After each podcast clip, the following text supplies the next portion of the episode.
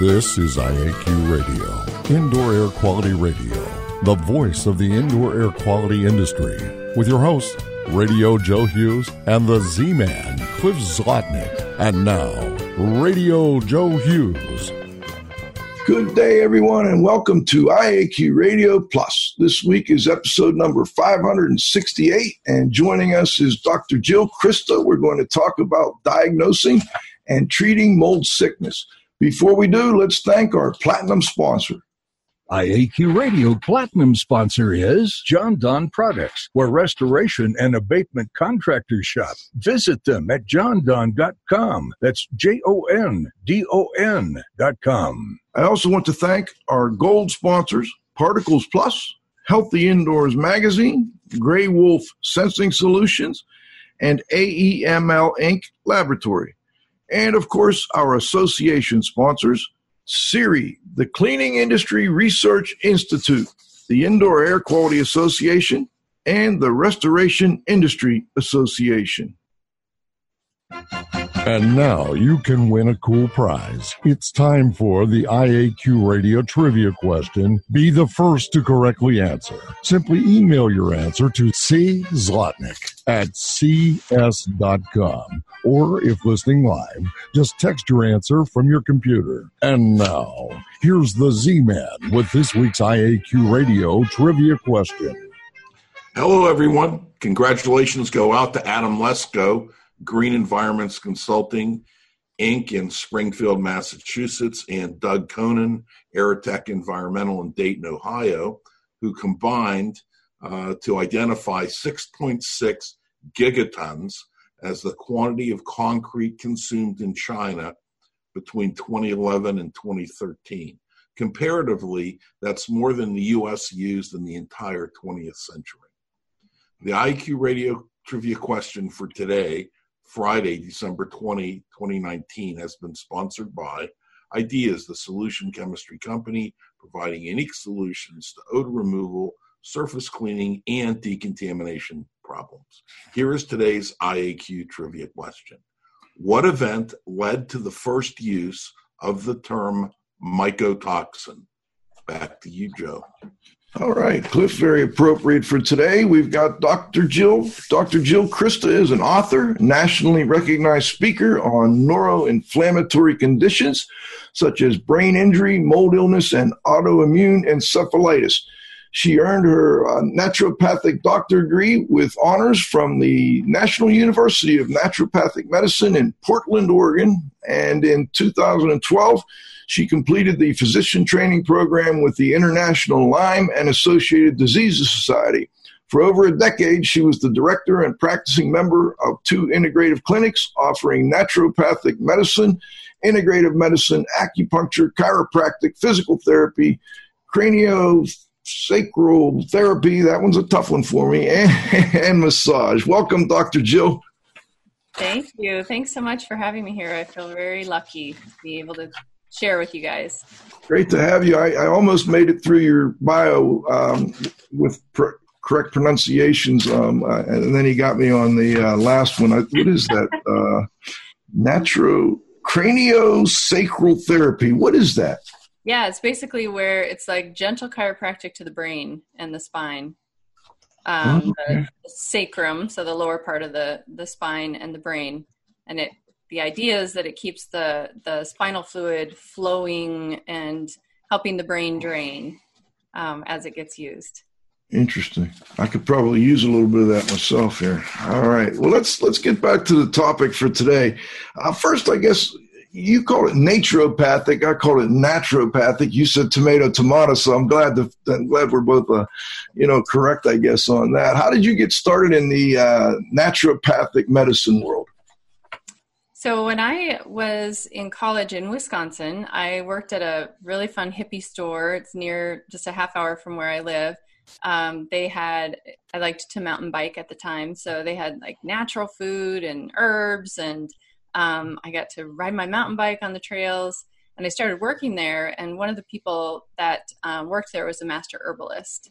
And when I was behind the desk, people would come up to me and they would ask me, what herb should I take for this or that? And finally, the the clincher was someone came in and said, I have liver cancer. What herb should I take to get rid of my cancer? And I thought, don't ask me. I don't know anything. Wow. And it made me realize there's a demand for this, and it was an interest of mine, but I didn't know how to learn about all of these plants that this woman who I was working for could just pull things off the shelf and make a formula and send people out the door. And I thought, wow. I said to her, wouldn't it be amazing if you could become a doctor that knows about all of these things? And she's like, was right out of the movies. She ran back to her office, brought this big, thick binder, and it was full of dust, and set it down. And again, like the movies, you can just hear the whoom, and then dust went. And a friend of mine at the time owned an herb tincture company. And it was one of those things, she said, just open it. There's all these resources to learn. I always wanted to go to one of these schools, but I never could. And I opened it up, and the page I opened it up to was my friend's herb company, an advertisement for that, that she had clipped out of a magazine. And at the bottom of that article about his herb company was an advertisement for the school that I went to. And just like that, I made the decision. And I think had I done a little more homework, I don't know that I would have made the same decision, because it's a lot of debt and a lot of work, and you know, it's medical school. So, but I've never regretted it and never looked back. Well, did you do pre-med at Wisconsin or biology? Yeah. Or, okay. So yeah. You did your pre-med there and then went to Oregon, it is, for the naturopathic? Yeah. So there are 6 naturopathic medical schools. So you go with your pre-med done, and then you go to these medical schools. And you learn, you know, the first 2 years are pretty much the same as a standard medical school. All the anatomy, physiology, you do cadaver lab and all of these things to learn about the body and the things we know. And then the last 2 years are the therapeutics. So I did learn some of the body things in a more holistic way, where normally that isn't happening in a conventional medical school. You don't hear your ENT instructors say, now remember, this might have to do with something going on with the tooth. They might have a tooth infection, because that's in the dental class, you know. So there was a lot of just in a mind keeping the connections together. You take that holistic approach. We teach that when we talk about indoor air quality investigations, looking at homes in a holistic manner, and that sounds like you did the same thing. Now, as far as the mold end of things, was there much discussion in your training on mold-related illness? There was more than I think in a conventional medical model. We had environmental medicine courses, and so it was taught there. So I had that network or that framework that told me that mold is definitely a formidable foe. It's both an allergic problem and a toxin problem. So I had that foundation that then when I was finally able to identify that the patients in my practice that had mold, I had the foundation to go and know what to look for in the research and know that it's more than an allergy. It's more than an allergy problem. And as far as how did did patients naturally come to you because you're an ND with mold-related issues because they weren't getting, I guess, satisfactory answers or treatment from their MD? No, that's the problem with mold, because as Dr. Shoemaker taught, that it can affect every system in the body and cause almost any symptom. Most of the people that were coming to me had just pretty severe, but chronic illness that was vague and no one had an explanation for. And as a naturopathic doctor, you know, you can rule out a lot of the common things. And most of the time when you find the cause, treat the cause, and, you know, I have very motivated patients, which is so fun about being a naturopathic doctor. People come to me knowing they're going to get homework. They're going to get a good diagnostic workup, and they're going to get homework. And then their job is to get better, not me as some, you know, overarching omnipotent power that I'm going to bestow health on them. You know, and I give them information and identification of the problem, and then they get to go do the work. I say get to, because I try to frame it positively. Yep. But I mean, these are some serious things they have to do. They have to change lifestyle, diet, when to go to bed at night, when to turn screens off, how to breathe. It's amazing how many people don't know how to breathe.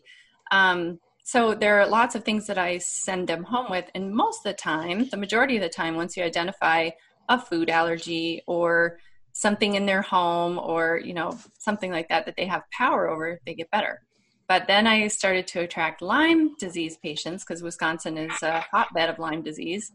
And that's a more complicated condition to deal with. So you have to add some antimicrobials and some herbs. And I had another group that got better once we identified it was Lyme, but then this other set of stuck patients, you know, we had ruled out everything, their thyroid health, their gut health, their infection burden, and they're still sick. And in one of those patients, they found toxic black mold in his home. And I started to research a little more because I had that foundation of it's an allergy problem and it's a, you know, it's a spore problem and a mycotoxin problem.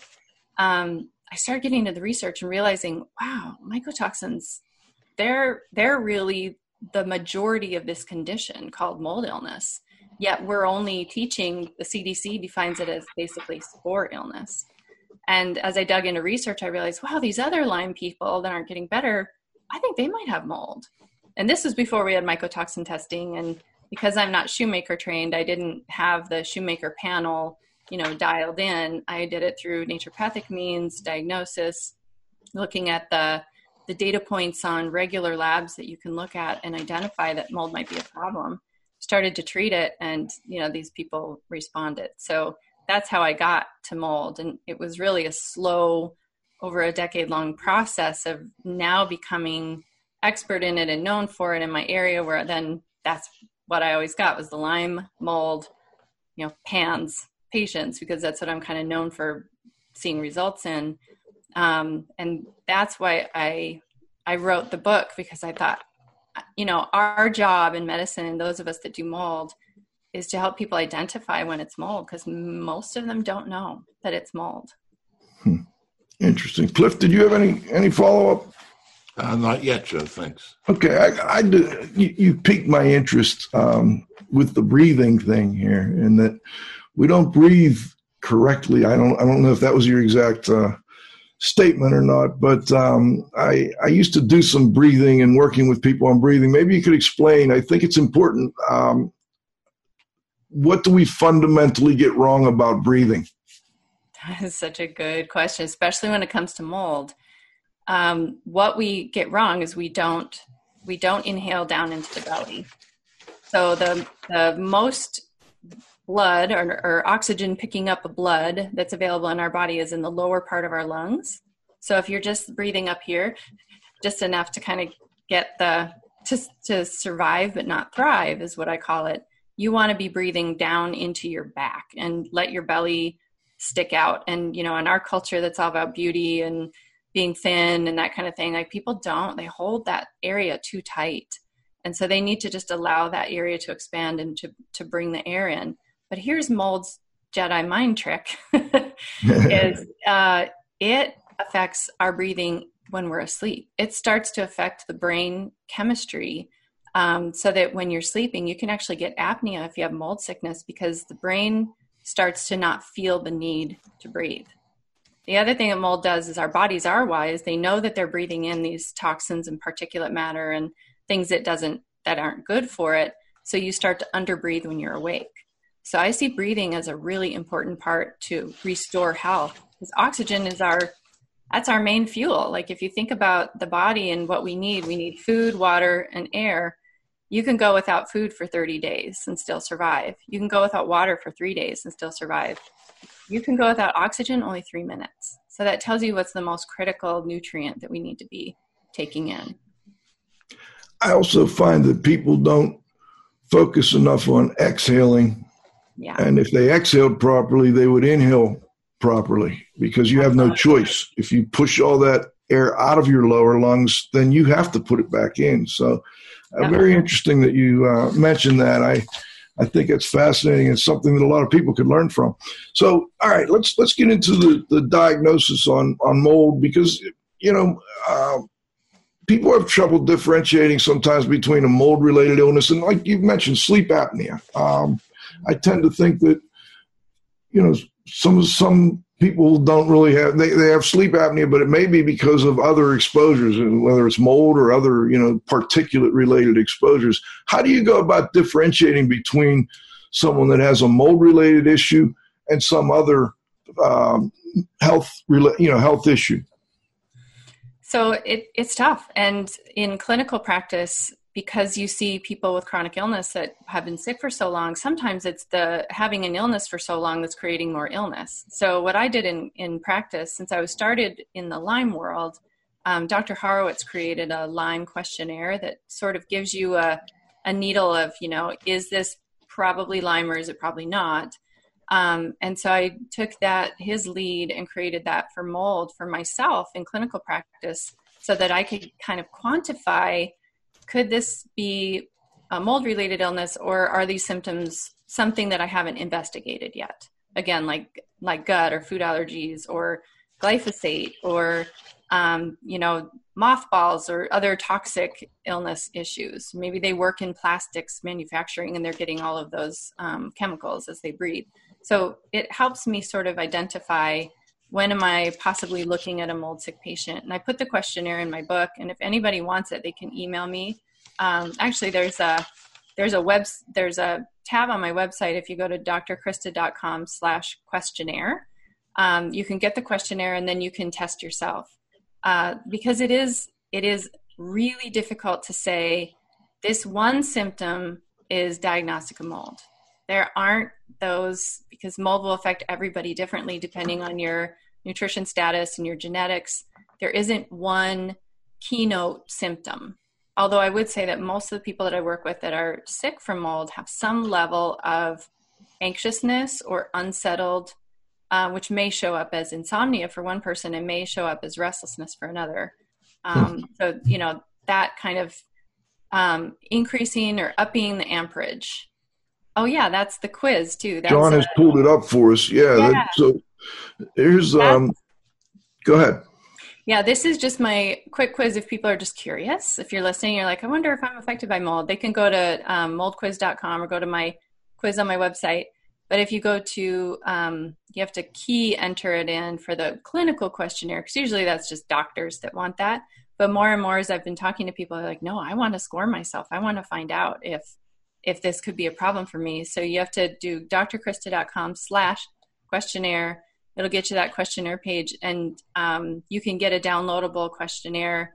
The nice thing is for if you guys are working with a family as a remediator, and they're taking the questionnaire, they can take it after the remediation is done and they've started treatment, and it gives them a marker of remembering how bad it was. Because that's the beautiful thing about humans. We're a little bit like golden retrievers, like, oh, it's fine. It wasn't as bad. We kind of have a short-term memory for pain, which is a good thing. It's a protective thing. But often when I was in practice, I would say, wow, you're really progressing. And they would look at me, no, Dr. Jill, I still feel terrible.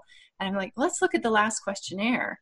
And they'll notice that 3 or 4 symptoms are no longer a problem, but they forgot, because when vague, irritating symptoms go away, you don't notice. You only notice when they come. So it's a fun thing to track your progress along the way. Interesting. John, if you could put that back up real quick, I just want to see some of the key, maybe point out some of the key questions. Oh, sure, he's on. He's moved on to the next one already. John's always a step ahead of us. Yeah, when you put your email, it should just instantly send it to you if all my tech is working. And then you can download that PDF if you're if you like to write. So I'm working with different practitioners and hospitals to try to scientifically validate this questionnaire and tweak it so it becomes a real effective tool, because mold is so hard to identify. The key things that I see are fatigue, anxiousness, like I said, and it's not anxiety, that's just restlessness and inner sense of things aren't okay. I also see gut-related issues. So someone will come to me with like a irritable bowel kind of thing, or maybe constipation and bloating. So the gut is usually involved somewhere. The sinuses are usually involved. Did I hit them all? And then something neurological. So ear ringing or pelvic pain or highlighting a neurological thing that you had already. So it might be that you had sciatica, but it only ever acts up every so often. Pay attention, were you just in a musty smelling environment after that or before that event? You mentioned ear ringing, and I I believe I have tinnitus. I've never been diagnosed with it, but I'm pretty sure I have it. How is that different from ear ringing, or are they similar? Same thing. Yeah. Same thing. So one of the class of drugs that are classic for creating ear ringing is antibiotics. And if you think of what antibiotics are, they are mold toxins. So the little, the bread that Louis Pasteur, the little green thing of penicillin that he grew, there was this ring of sterile area outside of that. And that's what we use for the antibiotics. And that's actually a mycotoxin. It's on inhibition. Yeah, it's just amazing. And all the microbes are always at war for holding their own space. And, people ask me, I can go off on a I want to explain to you where I'm coming from with my approach to treatment. It has to do with that understanding of how the mycotoxins or how the microbes all can either live in a healthy, happy, supportive biofilm, or they live in a pathogenic biofilm. And that's what is happening with the water damaged building, is that it's almost like it's too many resources. So the molds come into the environment and they have lakefront property where they normally wouldn't necessarily have that. And bacteria want a piece of that. There are some parasites that want a piece of that. So there are these, this fight of the microbes to sort of gas bomb. You guys already know this, gas bomb the other ones out of there. The problem is that when human biomes are exposed to those toxins, it turns our normal flora, which normally, if you tested healthy people and sick people, you'd find almost the same critters. So it's not the critter, it's that the critter has now been turned into feeling like it's under threat. And now it's going to start acting pathogenically in its normal environment. And that's why, for me, I think that treating the sinuses and the body with antifungals is critical for getting your health back. We had Dr. David Corey on the show a while back. He's from the VA down in Houston, and he does he takes sputum and he has a way of culturing it. That apparently it's tough to culture sometimes and find these fungal infections in sinuses. Do you use something like that to help diagnose a fungal infection? Yeah, it's a little difficult to find a lab that will work with you to culture long enough. So that's one of the challenges, that doctors will do a postnasal culture and they're not comfortable to get. You have to kind of, it's like a flu test. If everybody's had that, you have to kind of push, a tube way back, and then you push a little saline, you suck it back up. So it's not comfortable for the patient. And then if you're sending to a normal lab, the lab won't necessarily be looking for the cast of unusual characters, and they won't necessarily be using the medium that will grow out that character or culture it long enough. So yeah, I think Dr. Corey, I hope he gets farther with his work and can publish some things so we can create some standards of how to test for these critters in the sinuses. But, I get a lot of flack on the sinus treatment. People are like, well, if you tested normal people, they would have all those guys in there too. We do actually see aspergillus occasionally in a healthy person's sinus, but they're not creating mycotoxins. So the aspergillus is just sort of there in a passerby kind of way, but not trying to establish a home. Interesting. I mean, why are you're working on getting a group of people working together? Why don't we see more cooperation between? I mean, I've had I probably had 10 or 12 different MDs, NDs, etc. on the show. And it seems like it's tough to have everybody working together. Do you have any idea? Am I wrong on that, or is it changing? How are you trying to help change that?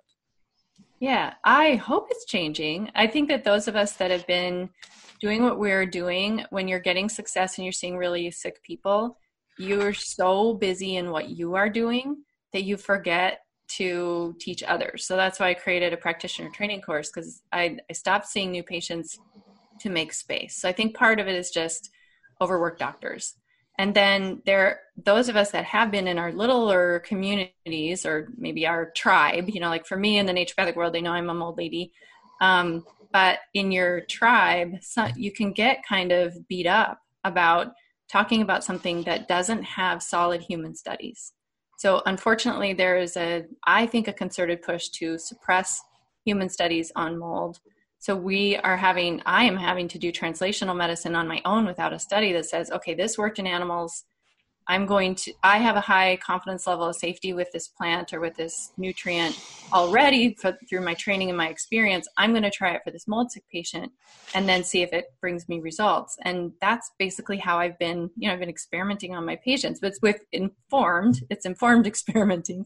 But that's how I developed those protocols, because there aren't a lot of human studies. So it's easy to pick on me. It's easy to say, that's not proven. That isn't shown in any kind of human study or human trial. It's like, then prove me wrong. Let's pay for some studies and prove me wrong. So I think when you get beat up a little bit, I think that makes people a little defensive. So I think we all, now with ICI, the ISEAI, I know you talked with Dr. Essier about that. Now with some of these more integrative sort of organizations, it really fosters a space for us to share what's working and to help support each other. Like, I'm perfectly fine with someone that knows a better way to do this. There is no one protocol or approach that's going to work for every patient. Like I said, I have very motivated patients. They know when they come to see me, they're going to get homework. Not everybody is up for that. So not everybody can really put up with the protocols that I'm putting them on. Yeah, there's ICI. Yeah, I was trying to remember what that stands for, the International Society for Environmentally Acquired Illness. So you're a part of that group as well? Yep, and also the NAEM. That's where I come from, the world of naturopathic doctors. The beautiful late Dr. Walter Crinion taught me about mold. And that NAEM is another organization, and that's started kind of out of the naturopathic medicine world, so it's been very collaborative and sharing and that kind of thing. But I don't think medical doctors, conventional medicine hasn't really fostered that approach, and it's changing. It's really neat to see. So hopefully things will move more quickly now. Got it. So, okay. Yeah. NAEM, National Association of Environmental Medicine, John. And they have a conference called the EHS, the Environmental Health Symposium. So if you do EHS, NAEM, that might be easier to find them. But yeah, that's where I started. That's, when I first started practice, and I was seeing in my area, we see a lot of lead toxicity, because we're in a lead belt right here, and I was seeing mold and Lyme. And so I was reaching out to some of these teachers to say, okay, what do I do now? I would love more research, human studies on mold. Well, isn't that hard though, to get human studies? I mean, aren't there, ethical concerns to some degree? Or well, not when you're using things that are so safe. The nice thing is that in the protocol that I'm using, that I'm finding very effective, I rarely have to go to a prescription drug. So these are things with a very high safety profile. They've been used for eons. The most dangerous thing on my list is old man's beard, or usnea, that can cause some liver problems if you take it continuously. So in my protocol, I'd use it for a period of time and then gives people a break, then period of time on and off. So that's really kind of the most dangerous thing that I use. And that has already, eons of use and high safety profile. So I don't see what the limitation, I think, is just money and support of our philosophical support that these things actually work. But people have been sick from mold since biblical times, that people, it's written in Leviticus, it's described there. That wasn't only, they didn't wait around until they had a drug. They had things that they used. They had to do something. Now, what other labs do you do, if any? I mean, do you use just a questionnaire? Do you also do some labs with people? What are your thoughts on maybe the visual contrast thing that Dr. Shoemaker uses? Just looking at diagnosing a little bit more before we talk about treatment. Yeah, so for diagnosis, I try to get as many data points as possible, because there is no single test either that says, this is definitely a current mold issue. And so I will use, and I'll just back up on that, the idea of the person who's exposed to a water damaged building, those toxins in the air or dust, air, small particulate, that turn on the survival mechanism of the sinus and the gut flora, and skin flora. For a lot of people, they get skin rashes. Mm-hmm. When that gets turned on, then we can see urine mycotoxins. We see mycotoxins if you lavage the sinuses, you'd see mycotoxins in the lungs. But the urine is a pretty standard and low invasive way to find mycotoxins. The problem is that doesn't tell you, is it a current problem or a past problem? Because it could be something where they were exposed to a water damaged building, it turned on that survival mechanism, and now you have your own internal flora fighting with each other. So that's one limitation of the urine mycotoxin testing, although I do it. And I have a handout that I give to people before doing it, because the one limitation of that is if you have eaten something with mycotoxins, then you potentially are looking at what's reflected in that person's food. I do believe, though, that there's an overemphasis on food intake in order to not pay for somebody getting their house remediated, or I think that's a push by people who don't want to pay for or recognize that there really is something called mold illness. So what I do is I have people for 3 days go off the foods that we know are the most moldy or mycotoxin filled and beverages, and then try not to have them do anything that's going to cause a disruption to that test before we take the test, to try to get the best information that we can out of, minimize the limitations and maximize the strengths of that test. What are those foods and beverages, if you could, real quick? Sure. So beverages are easiest. I'll start with kombucha, any alcohol. So beer creates, it is a yeast byproduct. So, we're going to see gliotoxin and things like that. So alcohol, kombucha, and moldy coffee. There's a problem with some coffee. So making sure if you are having your coffee, make sure it's been independently tested that it is free of mycotoxins. And then the foods are some of the things that either get moldy in storage because of our mass production of food. So that would be corn, potatoes, peanuts, and grains. And then getting rid of foods that are mold themselves. So no cheeses, no mushrooms. And so for those 3 days, that's kind of the diet I have them go on, so that I know that I've minimized to the greatest extent the limitations of that test, or minimized that argument. What about milk? I don't know about this. Okay. I'm just curious because I know they test milk for aflatoxin because it comes from cows, and I didn't know if there was enough aflatoxin in milk to maybe skew the urine test. That is a good question. I mean, potentially, if you are dealing with a producer, some of the foods that are moldy, then we know it because the animals are eating the moldy food. Some of those things are tested and regulated heavily enough that I don't worry about them. It's the sneakers. People don't think about potatoes and corn. But in my area, I this fall, there was a big pile of corn and it was pouring rain on it, and they just put tarps over the top. I thought, it's going to be some moldy feed, so yeah. Plenty of that. We are, we're past halftime. I've got to stop and thank our sponsors. And when we come back, I'd like to talk a little more about treatment and also about how you handle inspection and remediation of people's homes. So we'll be back in 90 seconds with Dr. Jill Crista. IAQ Radio Platinum sponsor is Jon-Don Products, where restoration and abatement contractors shop. Visit them at Jon-Don.com. That's J-O-N-D-O-N.com. Gold sponsors are Particles Plus engineers and manufacturers of feature-rich particle counters and air quality monitoring instrumentation. Learn more at particlesplus.com. Count on us. Healthy Indoors Magazine, a free online digital magazine for industry professionals and consumers. Subscriptions available at healthyindoors.com. And AEML Laboratories, free FedEx shipping, great pricing, same-day results, and never a rush fee. Learn more at AEML Inc.com. Gray Wolf Sensing Solutions, who use advanced sensor software technology and embedded computers to provide superior environmental test instrumentation. Visit them at wolfsense.com.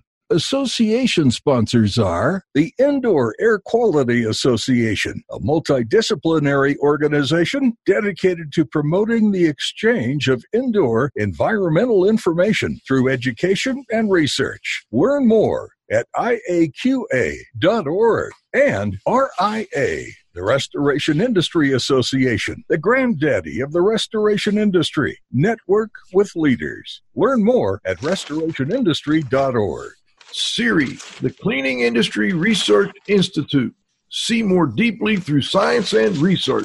Learn more at CIRRIscience.org. That's CIRRI science.org. All right, we're back for the second half of our interview. We've got Dr. Jill Crista. Before we left, we were talking a little bit about diagnosis, and I didn't want to cut short on that either. You mentioned the urine testing, and I know that can be controversial. And one of the things I've heard, and I'm not an expert on this by any stretch of the imagination, is that the laboratory that does this can also be important. Have you had different results with different labs? Yes. Yeah. The way that I learned about some of the things that can interfere with the testing, like glutathione, can potentially, depending on the lab you use, it can actually augment or show a higher level than you really have, or it could show a lower level than you really have. So the way that I learned all of that is I've been doing my own split sample testing and experimenting. I'm working with a lab now to try to figure out some standards of practice so that we aren't left guessing in clinical practice. But the labs, my favorite technique for urine mycotoxin testing is mass spec, and there are a couple labs that do that because I think that's finding a more accurate result for me without having the person have to be so restrictive about what supplement they take or whether they provoke or that kind of thing. But it's really, I think the onus is on the labs to do some research and help us find out. I don't want to be funding that all myself anymore. That's how I've gotten to. Pricey. Mm-hmm. Yeah. What other labs do you do? If any, I'm just curious. Do you do any? Yeah. Go ahead. Mm-hmm. Yes. So like I said, I try to get data points and not spend people's money, too much of their money. But so the VCS test is really useful because it's inexpensive. They can do it from home.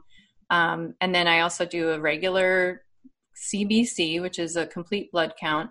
That's a very easy thing to do. Typically, we'll see some changes on that tell us, okay, this could be a mold problem because it's starting to create immune deficiency. I also check liver enzymes because mold toxins are liver toxins. So if we see somebody that before the exposure had a lower level and then their liver enzymes start to rise, they may be, I tell a case in my book that there's this patient of mine that was blamed for being an alcoholic and he had never touched a drop of alcohol. But his doctor was sure he was an alcoholic because he had this liver enzyme that was high. And he was like, help me, Dr. Jill, I'm not an alcoholic. And it turned out he had mold toxin sickness. I will also look at a stool test if there are a lot of gut problems. And then there's something called an organic acids test. That's the urine test could be done at the same time as the mycotoxin. And that tells us if the person has if yeast has now become a secondary problem that we have to knock back even more aggressively. And it also tells me what their detox status is with glutathione. So I know if I need to be helping things out a little bit. I talk about in treatment, we really have to protect the body from all these toxins before we go poking the bear. How, you hear people for, 50 years now, I've heard of yeast infections and people having yeast infections. How does that different? Is that different from a mold sickness, or is it similar? Or I'm just not that familiar with yeast infections. Yeah, that's a really important distinction. I think that mold and yeast are different critters, but mold and mold toxins reduce the body's immune system and wear down the lining of the intestines and the sinuses. You can have yeast infections in the sinuses. It can destroy that barrier. And then the yeast can take over. And it's just like an opportunistic infection. We all, healthy people, have candida and have these yeasts in our body. But mold exposure, degrading the lining and reducing our defenses, allows candida to take a stronger foothold than it should. So not everybody with mold sickness has candida. Not everybody with candida has mold, but we see them together quite a bit. Okay. Now let's talk a little bit about treatment. And, you know, we're going to run a little short on time, so if we could kind of get an overview of your treatment protocol, and then maybe we'll spend the last 15 minutes or so talking about inspection and remediation of indoor environments. Sure. So my treatment, I call it peeling the orange, and I had to come up with something that we do every day that enough people understand. There are two things that need to be done 100%.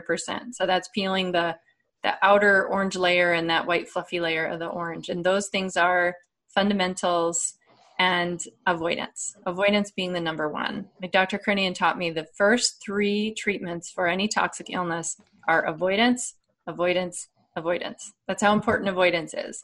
So if you think about it, we have so many people who try to negotiate. I'm sure you guys see it a lot. IEPs see it all the time. People try to negotiate with you that mold isn't as big a problem as you're saying it is. Maybe it doesn't need to be removed. Maybe we don't need to leave the house while we're remediating. You know, they're negotiating all the time. And I think that's mold's Jedi mind trick.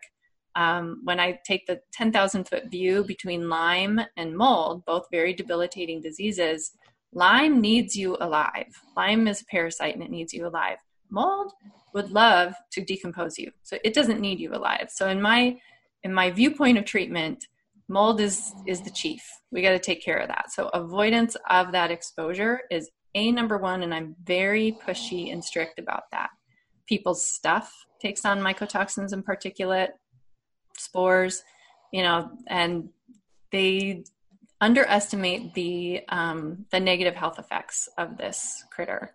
So avoidance, and then fundamentals are things that are just like naturopathic basic treatment things. You go to a naturopathic doctor and they're going to talk to you about all the things we talked about earlier. So you've got the outer two layers are avoidance, fundamentals, and then the juicy inside, the sections where you get to pick and choose the tools that work for you are protect, repair, and fight.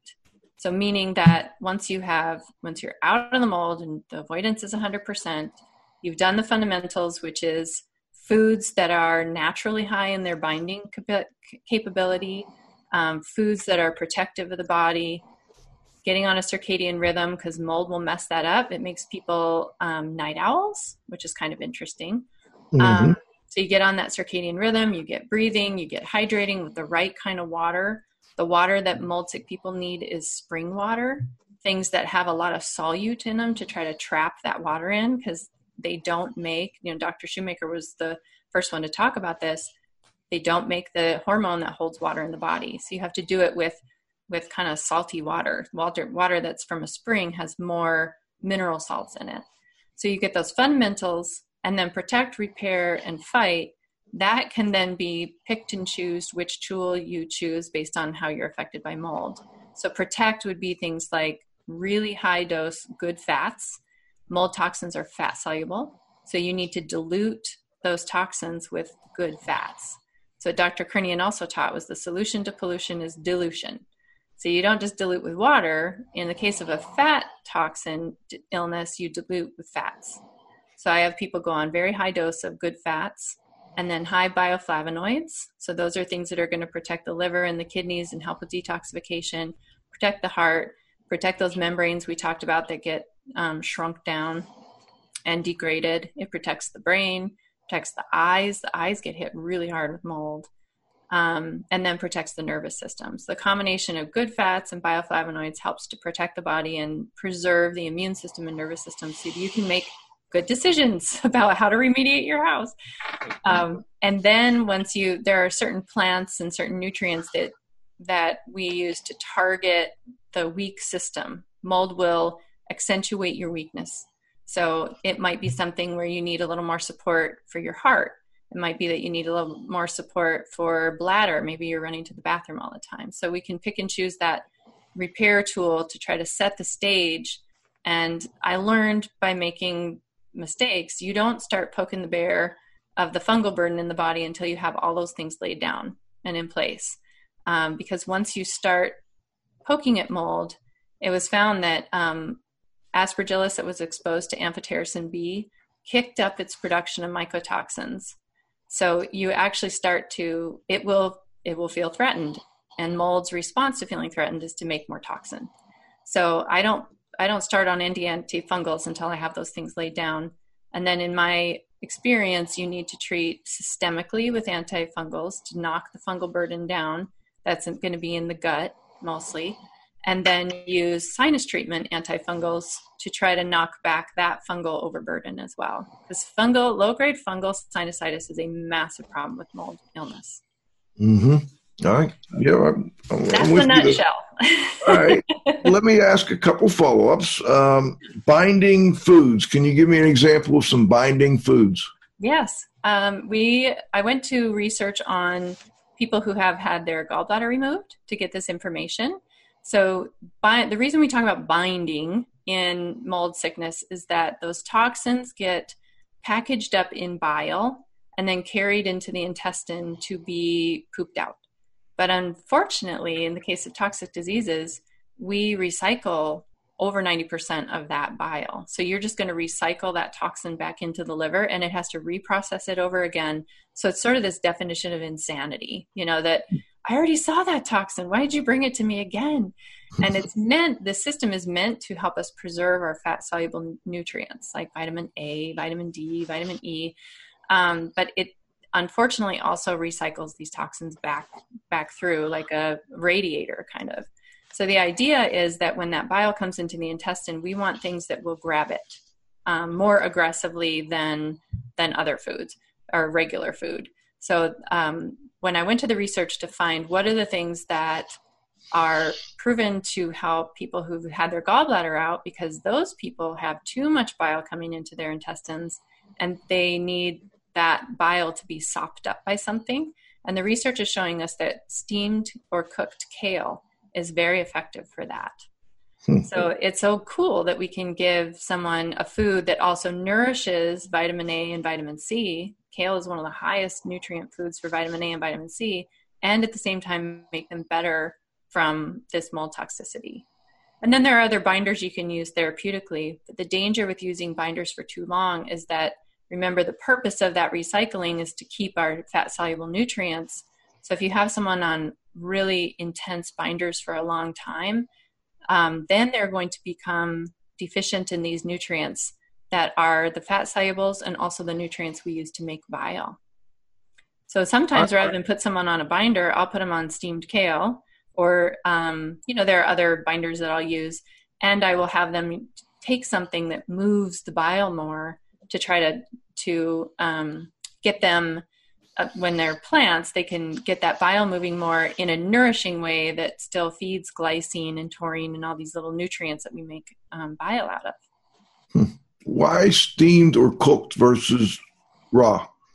That was just what they found in the studies, that it bound more bile. Okay. So, yeah. Again, like I'm in this position of translational medicine. I have to go out and I have who doesn't have a comfort with kale? It's not like you're going to, their only limitation with too much kale is that it can be high in thallium. It's a good chelator of soil. So if the soil was bad that it was grown in. But other than that, there aren't really harms to eating kale. So I'm out there looking in the research. What are the things I'm comfortable with? What are the things that are working for other applications with this same body system or body fluid? Okay. What's a example of good fats? Good fats. So olive oil, avocado, fats from nuts like walnuts. You want to have the walnuts still in the shell because that will preserve the fat and keep it from oxidizing and keep it from getting moldy.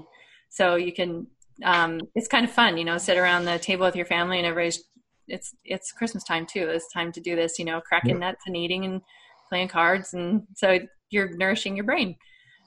Fish is also a good place for good fats. So sometimes we will need to, therapeutically, we need to put people on very high dose fish oil to get that. You can eat it too. There you go. And now let me get, this is one that really intrigues me because I've had my own sinus issues for years. What are the sinus treatments that you recommend? I mean, I've always used a neti pot, or now I've got the lavage thing, and that seems to be, helpful to some degree. What else is good? Yeah, there are so many things that you can do for the sinuses. And again, not everybody is going to be able to tolerate one treatment over another. So on my list of things, my favorite is essential oils. The reason I love them is they're antifungal and they neutralize mycotoxins. So you're getting a double whammy for that. Not everybody can tolerate them because they are also high in aldehydes, which is what mold secretes in normal metabolism. So sometimes that's just too much aldehyde for somebody. But I have a video out on YouTube, and it's called the DIY Essential Oil Nasal Spray, and you can make your own. Make sure that you're starting from sterile water, so you're not adding more critters up into that into the war zone. But you can start with a very low amount of essential oils, make your own, and using that 2 times a day. I also love Manuka honey added to either a neti pot. It is kind of gooey, so you have to warm the water ahead of time to get the Manuka to mix in. But you can add that to a neti pot, and honey is fungistatic, meaning it's stopping fungus from growing more. And it also, if you have a lot of really irritated respiratory passages and sinus, essential oils probably sound like I'm like a torture treatment. Then you can go to the honey instead and do something more soothing. Yeah. So you can use ozone in the sinuses. Dr. Neil Nathan, in his book, he has information on how to do that. That does take a doctor to make the ozone or ozone generator, but it's very effective. There's tons of things that you can do in the sinuses. My new favorite, peppermint is pretty strong. I don't know that you're really getting a lot of anti-mold activity. It's definitely opening things up because it's a volatile oil. But I don't think there are other things that you could do that have mold, like eucalyptus, that we know have studies that it kills mold and neutralizes mycotoxins. And if anybody wants the essential oils are in my book, but I'm happy to share that information. I can take a picture of it in my book. If they just email me, and I can share with you the essential oils that are good for killing mold. I talk through which ones those are in the video, but sometimes it's nice to have just a list. I want to share, people need these tools. Well, the wider array of tools in your toolbox, the more chance you have of finding what works for you, I think. And, I know, for instance, the kale, I'm big on kale and fish and, what about tea tree oil? Do you ever use tea tree oil for any kind of treatment? Yeah, you bet. Yeah. It can be a little irritating. So that's where I mix it in with the other essential oils. Like a lot of times I will use eucalyptus, thyme, and then I kind of spike it with a little tea tree and make that into a nasal spray. Yeah. Tea tree is amazing. And I'm just now consulting with a company on a product for sinus treatment that I'm really hoping our clinical study, we're just doing our own clinical studies on people. But I'm really hoping that it bears out as being effective and gentle. Because that's one of the problems I'm seeing with essential oils is while they're very effective, they can be a little too caustic for people or have those chemicals that people are already sick with. So I'm hoping to have some more information and tools for people as we go along. All right. We've got about 6 minutes left. I know it's a little short on time for discussion of inspection and remediation, but can you give some key points, some key tips for doing assessment, for IEPs doing assessment out there, how with the types of things you suggest they look for, and then maybe a point or two on remediation. Well, the good news is I don't have a whole lot to say because I'm a body expert, not a building expert. The building expertise that I've gained has been with working with Martine Davis, who's in our area, very gifted inspector. She's pretty much taught me everything I know and has been gracious to spend a lot of hours on the phone with me saying, yeah, but what about this? What about this? The way I come at this is after working with very sick and sensitive people, going through their remediations. I work with my patients very holistically. And I think that, as an IEP, the more holistic you can be, the better. As a naturopathic doctor, I see everyone as an individual. And every building is an individual as well. Every building has its own story, it has its history, of water damage or no water damage. It has its history of, who knows what water damage events in the house. So I look for IEPs that are more holistic because I think that they're also understanding that when you're working with a mold sick person, you're working with somebody who's pretty sensitive. And to be able to trust when a person says, I don't feel good here and I don't know why, can you guys figure it out? And now my patients know this about me. I'm kind of a mold canary. So they'll say, can you come for the inspection and come sniff my house and tell them where to make sure to take a sample? So I think that, and interestingly enough, a lot of times that is where we find this hidden problem, that who knew that, you know, there was 2 layers of subfloor and the water took a trip down one layer and it ended up, you know, 10 feet down where you wouldn't think it was coming down the wall. So I think trust the people that live in the space. They're going to seem very hypochondriacal, but they're just really sick and their bodies are telling them where the problem is. So what I've learned in my years of helping with patients with remediations, the most successful and the ones that don't need to be done are when more material was cut than less. So, you know, with that, at the time that I was working with like real deep remediation, our remediators were taking, you know, 2 feet past visual damage, and those were the most successful. So I try to warn patients that I'm working with to say,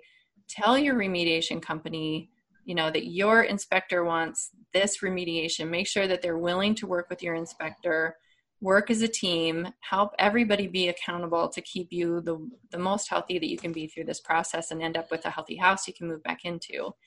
So I really just rely on a good inspector and I let them drive the bus from there. And I try to do the ancillary, keep my patient together and support them from my end, from all the things I can do to support. So taking more than you think, though, is really important. So that's one thing I counsel my patients, make sure that you're asking for an extra day on the remediation than they think they need. Pay for it, you know, buy the guys lunch because they're working in hot suits with respirators and putting their own health on the line to help you. So pay for an extra day so that nobody's rushed and they can take more material out than they think that they have to. Because I think standard is that, you know, you spray it with some kind of mold killing spray. And I've done my own experiments with this one in my own house. And while some of those sprays might work in a research situation, once you get into a unique pathogenic biofilm environment in a house, I've now done this on multiple houses where I've asked the remediators to do their treatment and their spray. And I'm going to do pre and post testing. And we ended up with 2 extra species average, 2 extra species of mold on that treated wood. So there's something that happens when you're in that pathogenic biofilm environment. So I want to make sure that people are understanding where to best apply spray, where, you know, and when to best take it out. And I'm looking forward to more research on your end too, you know, and for us as doctors to get educated. Because right now we're just, yeah.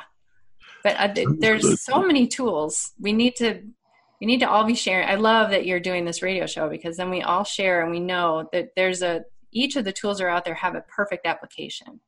So let's use it for that application. You know, it's a lot of it is removal of particulate. Carl Grimes was on a while back. He called it demon dust. And that was not his direct quote. He stole it from someone else, but I think he's accurate. The more dust we can get out, the better. Cliff, I want to turn it over to you for any follow-up questions or comments you may have. I just have one. Doctor, you mentioned unhappy and happy biofilms, and I was just wondering if you could give us an example of a happy biofilm.